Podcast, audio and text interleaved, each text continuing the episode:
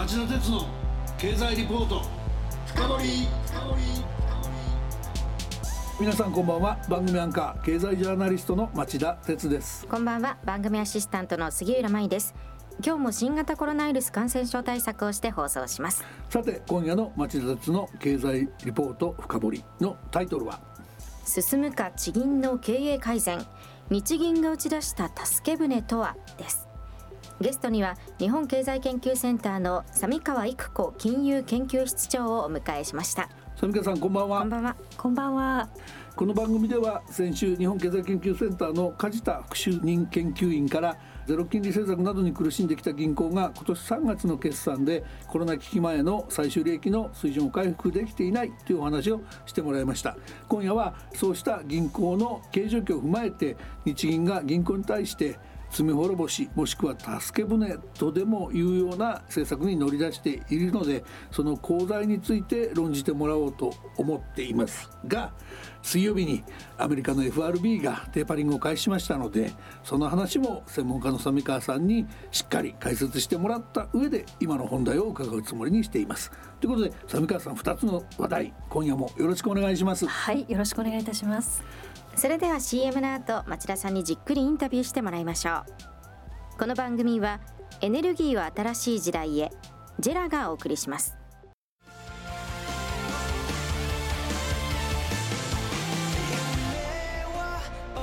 本気で夢を追いかける時新しい一歩を踏み出す時大切なものを守りたい時誰も見たことがないものを作り出す時自分の限界に挑む時絶対できないと思って始める人はいない。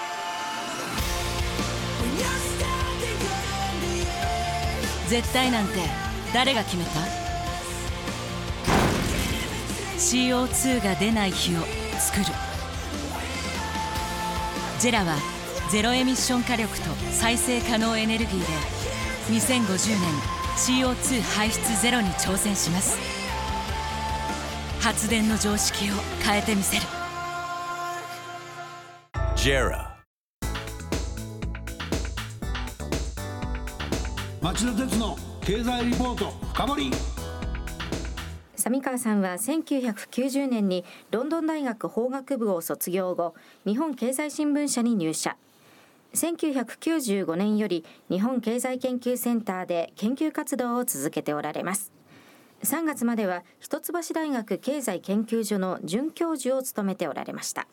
それで本題に入る前に水曜日の FOMC で FRB がテーパリングを今月から開始することを決め円安リスクが想定しておかざるを得ないのかなっていう感じがしてるんですけども三川さんプロとしてはどうご覧になってるんですか？はい。FRB は今月から資産の買い入れを月額で150億ドルアメリカ国債で100億ドル住宅ローン担保証券 MBS で50億ドルずつ減らしていくと公表しました。でパウエル議長は今はまだ利上げの時ではないというふうに述べているんですがマーケットでは来年2回ぐらいの利上げがあるだろうという予想を織り込みつつあるようなんです。今のペースでテーパリングを続けますと来年の6月には資産買い入れを終えてしまうことになりますので FRB は来年6月以降に3回利上げをするかもしれないという観測も出始めているんです。労働市場の需給とインフレの動向あるいはインフレ期待に注目が集まりそうです。円安懸念が高まるということなんでしょうか？そうですね。日本とアメリカの金融政策の方向性の違いというのが明らかになってきますので為替に対してはドル高円安圧力がかかりやすくなるというふうに思います。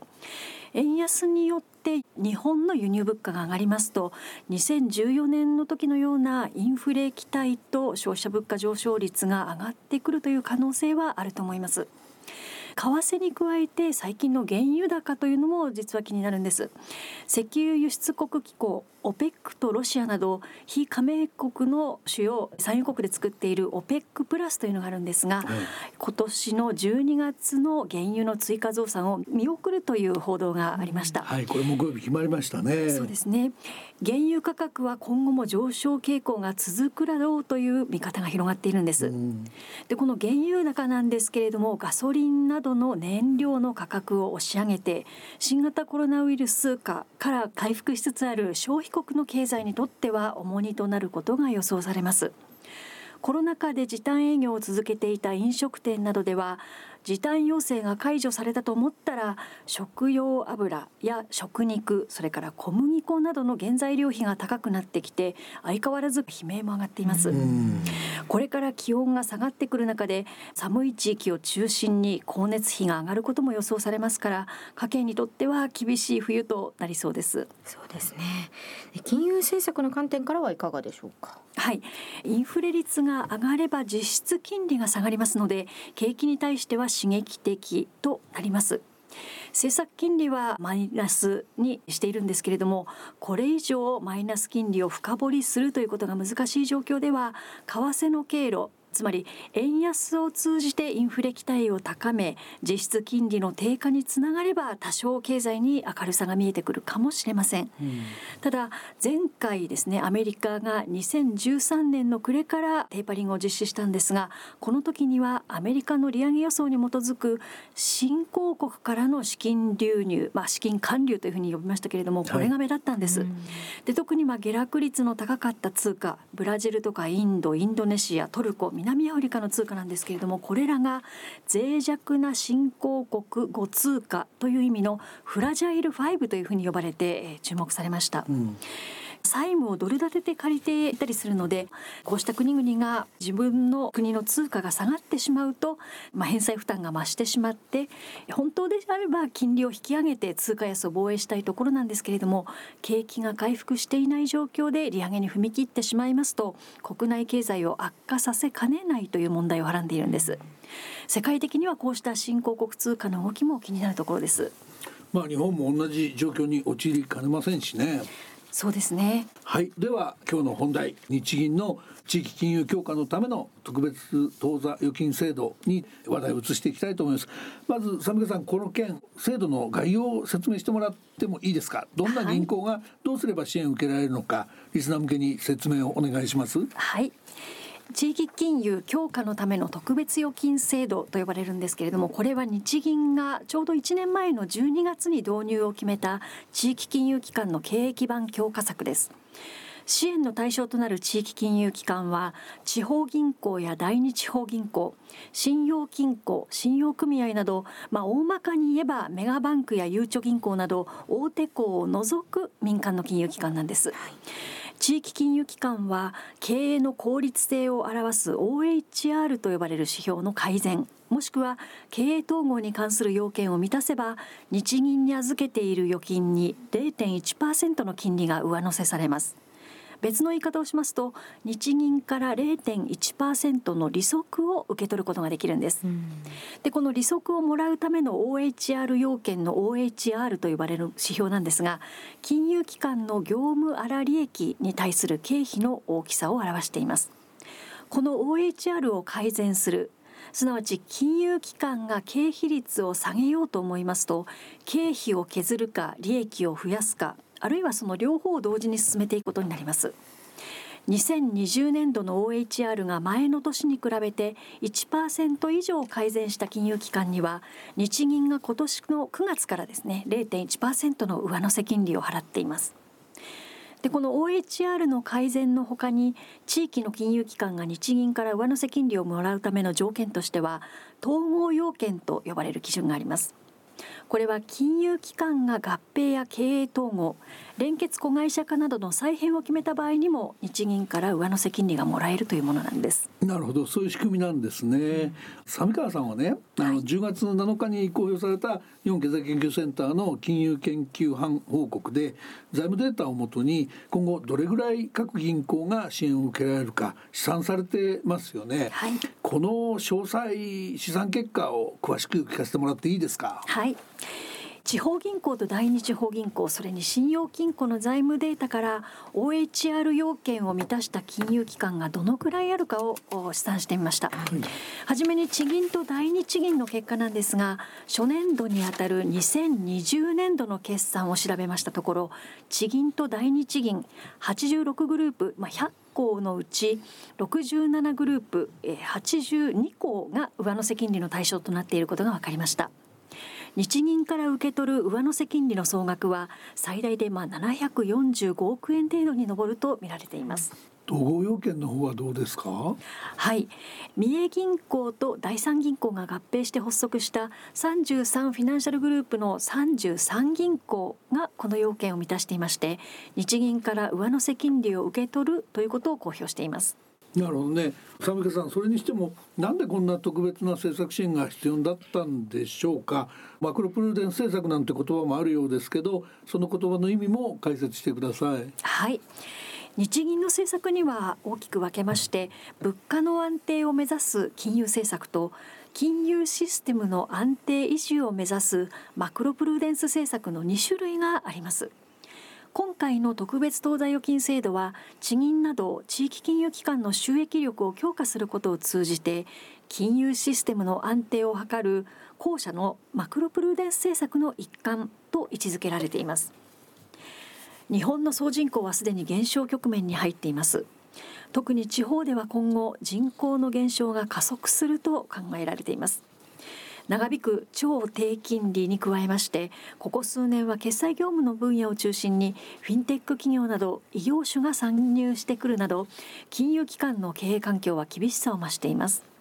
そこに新型コロナウイルスの感染症拡大という大きなショックが加わってしまいました。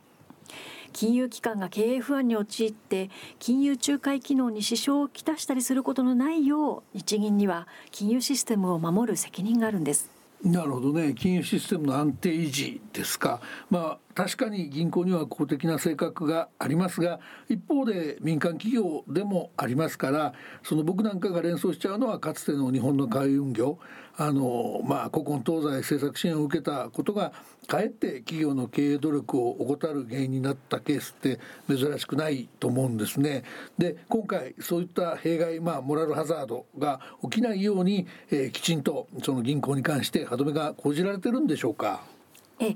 特別当座預金制度は実は3年間の限定措置なんですね、うん、日銀が上乗せ金利を支払う要件も経費率の改善または再編に限定しています OHR 要件に含まれる経費の算定では銀行の経営努力と必ずしも連動しない例えば減価償却費を除くことが求められていますし業務あれ利益の算定でも市場動向の影響を受けやすい国際関係等損益やかねてから会計用上の操作性が高いと指摘されていた投資信託の解約損益は除くことになっているんです。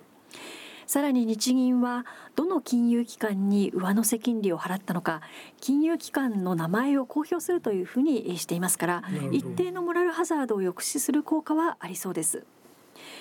モラルハザードよりはむしろ、まあ、例えばゼロゼロ融資と呼ばれる国の資金繰り支援策を受けた企業の間で発生するリスクがありそうです。あれは大きそうですね。そうなんです。実質無利子無担保の融資が受けられるようになった結果企業の倒産件数はコロナ禍でも減少しています、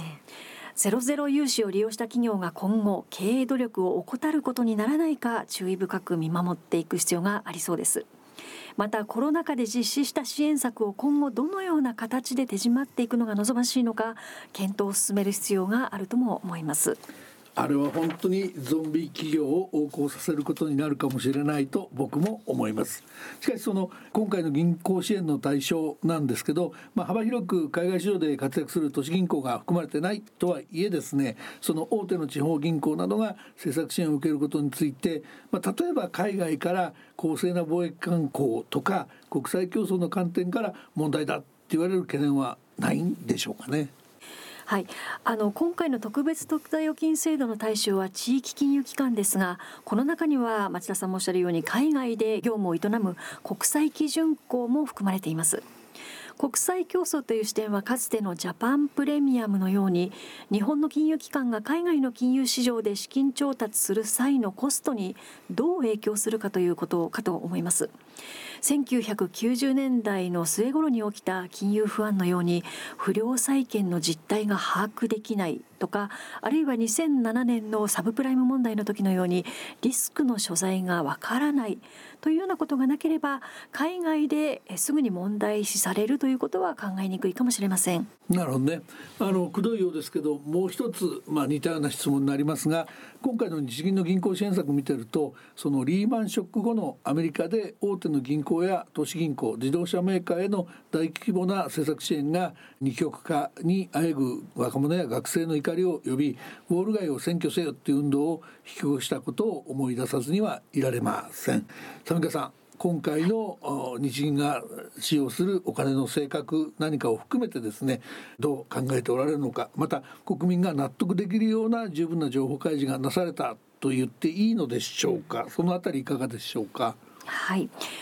金融機関の経営不安は他の金融機関に波及する恐れがあるという点で一般事業法人の経営不安とは性質が異なります。